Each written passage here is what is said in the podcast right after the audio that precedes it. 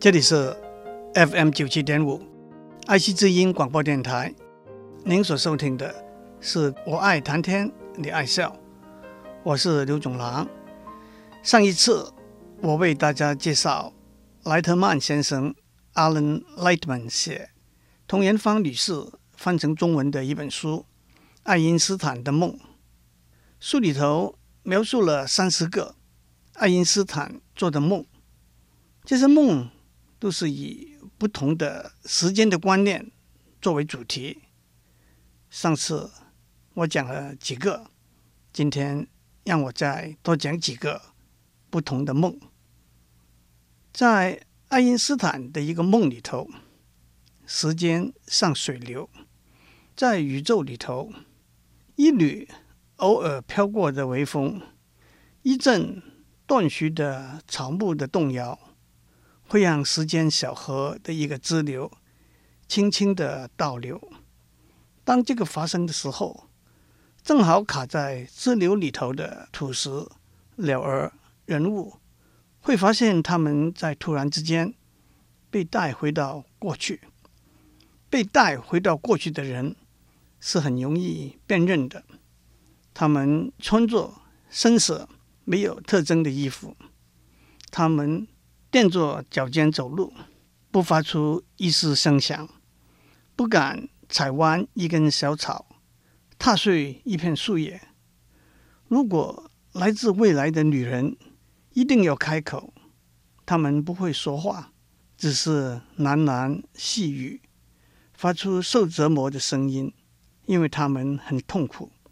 他们知道马上要发生的事情，却无法参与。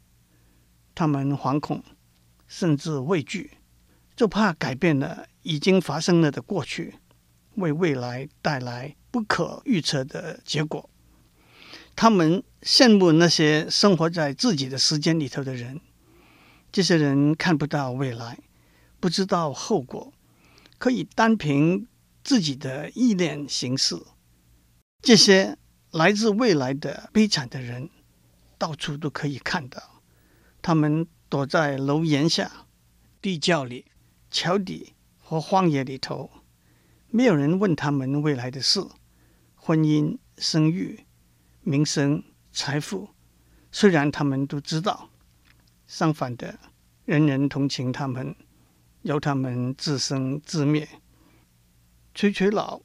住在乡下的父母亲，看着在异乡打拼的儿女，被生活压得喘不出气的父母亲，看着被上课、补习、考试牢牢套住的小孩，刚刚庆祝四十五结婚纪念日的夫妻，看着热恋中的情侣，退休的老教授，看着刚从国外回来任教的杨博士。已经被辞退多年的棒球教练，天天注意美国大联盟春季训练的消息。过去的政治人物知道选举的活动正在进行得如火如荼。他们都是从倒流的时光支流里头被带回来的女人。他们穿的是陈旧、不合时宜的衣服。他们知道。在异乡打拼的挑战和辛苦，有人衣锦荣归，有人流落不回。他们知道考试在小孩子的学习和成长上面加了多少分，减了多少分。他们知道爱情的甜美和痛苦。他们知道在学术界、体育界以及任何一个领域里头，成功的代价和挫折。带来的沮丧，他们知道政治人物开出的支票和遗忘的承诺，权力的迷惑和理想的追求。也许他们是来自过去的人，也许他们也是来自未来的人。他们蹲在一个阴暗的角落，默默的看，到底是谁在挂念谁，谁在同情谁，谁。在为谁担忧？陶渊明有一篇文章《桃花源记》，里头描写东晋太元年间，一个住在武陵的渔人，有一天他在河上捕鱼，缘溪行，忘路之远近，忽逢桃花林，夹岸数百步，中无杂树，落花缤纷。桃花林和小溪的尽头有一个小山，从山洞穿过去，看到。土地平旷，屋舍俨然，有良田美池，桑竹之属，千脉交通，鸡犬相闻，一片生平安定的景象。当地的人看到渔人，大吃一惊，请他回家，杀鸡设酒款待他。原来他们的先人在秦代避难，来到这个地方。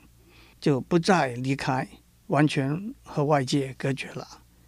他们也不知道秦朝之后汉、魏、晋朝代的变更。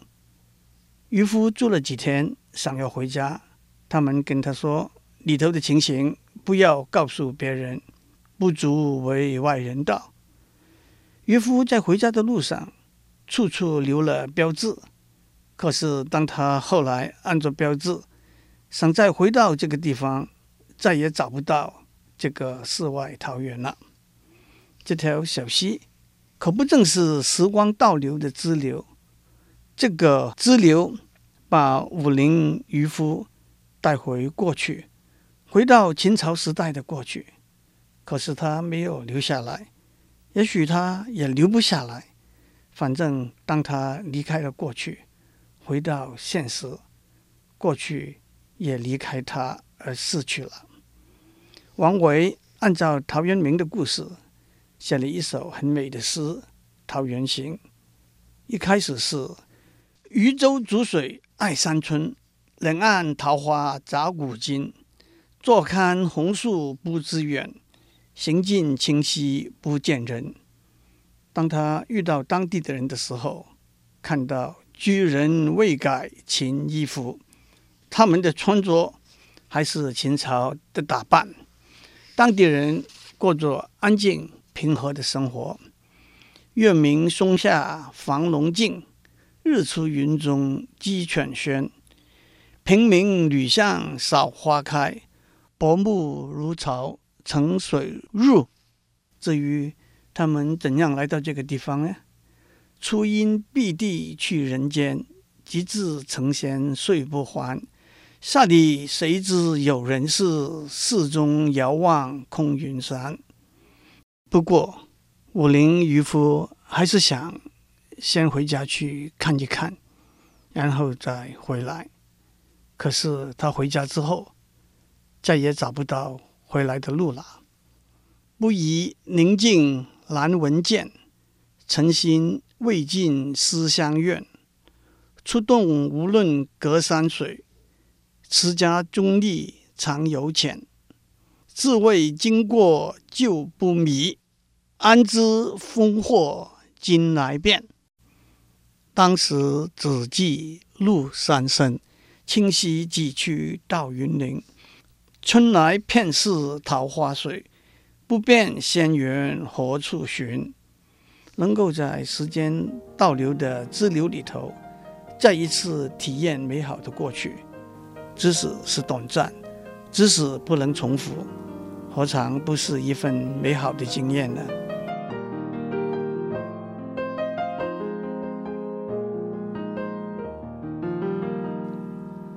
让我继续讲爱因斯坦的梦。在爱因斯坦的一个梦里头，世界上的人只会活一天。也许因为人的心跳和呼吸的速度，都加快了，所以整个一生就压缩在地球一次的自转里头。也许因为地球的旋转慢下来了，慢到一次完全的自转就占据了一个人的一生。两种解释都可以，都对。有些人永远不会看到盛开的樱花，随风的柳絮。有些人永远看不到深秋的黄菊，听不到秋虫的低吟；有些人永远看不到寒风中的腊梅，感觉到落在脸颊上的一片雪花，听见靴子踏在新雪上的瑟瑟声响。对他们来说，红杏枝头春意老，仲夏夜之梦，金风玉露一相逢，晚来天欲雪。每一天都已经是生命的全部。有人的一生充满了鸟语花香，有人的一生汗流浃背，有人的一生天高气爽，有人的一生风雪交加。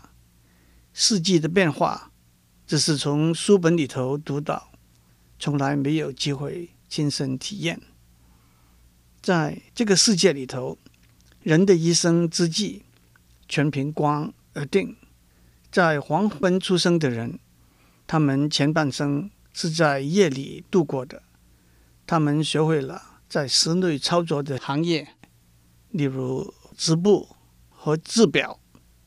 他们读很多的书，变成了知识分子。他们吃很多，他们害怕屋子外面茫茫的黑暗。在清晨出生的人，学会了在户外从事的职业，例如耕种和建筑。他们身体强健，他们逃避书本和要用脑的问题。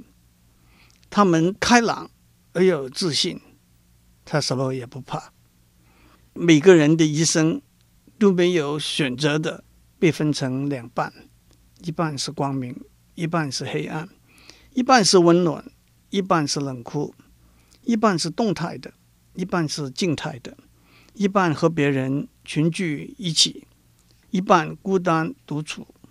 一个人也没有办法选择哪一半在前，哪一半在后，先明后暗，还是先暗后明？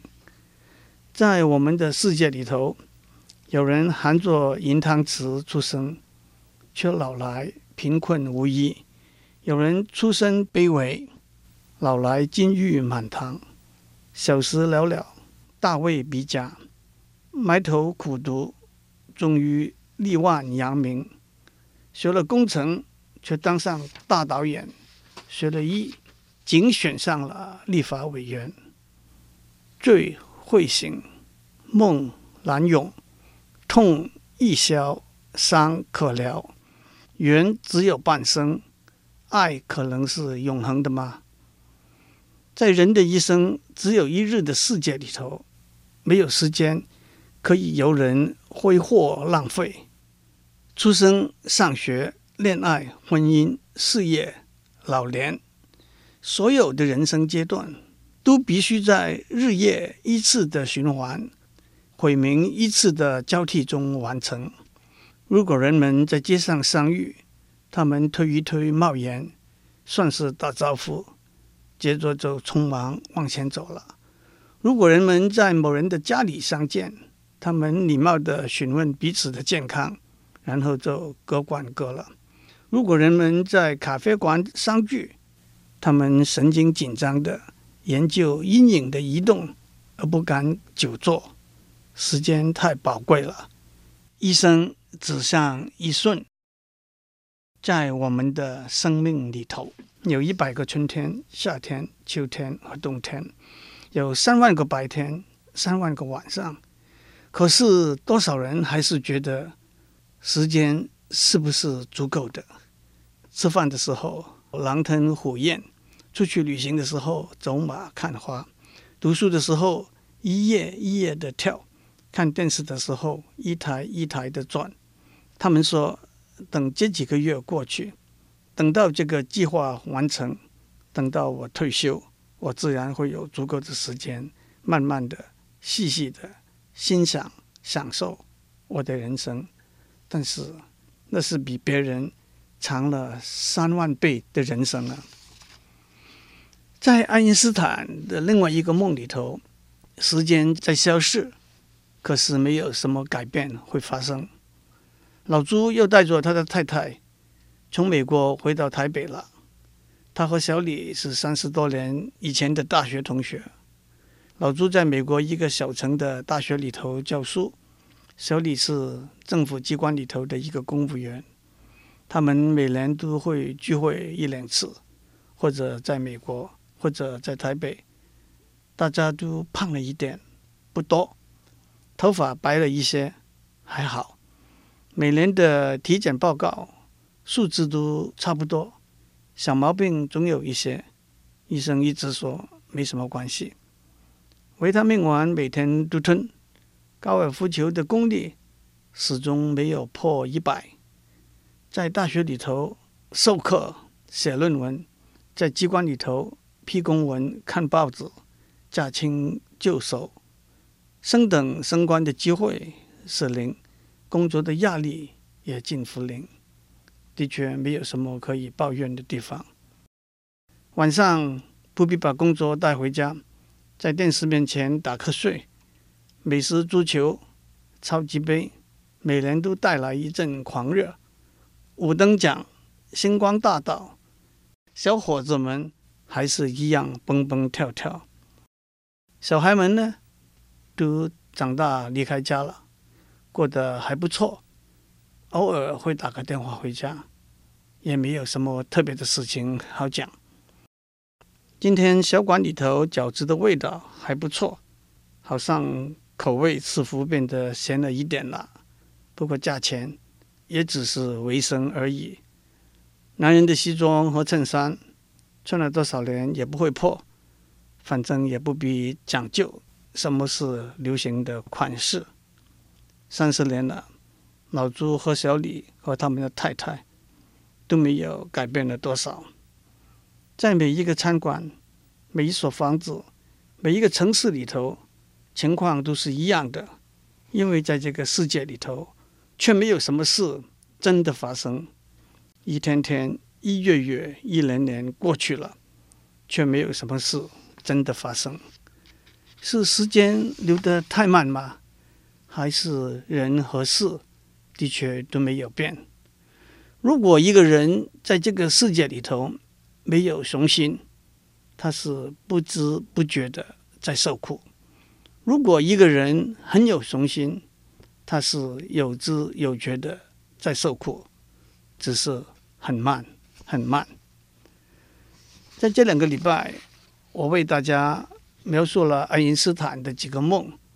我的描述有些是从《爱因斯坦的梦》这本书，童元芳教授的中文翻译版直接抄过来的，有些是我自己加进去的，有些是我模仿原作写的。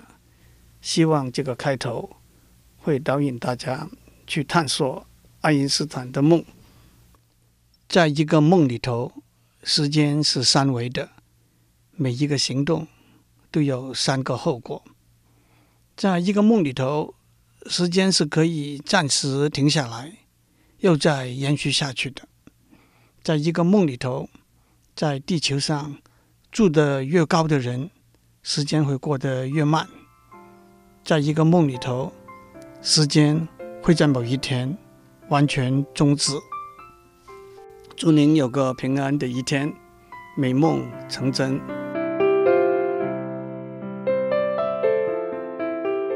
以上内容由台达电子文教基金会赞助播出。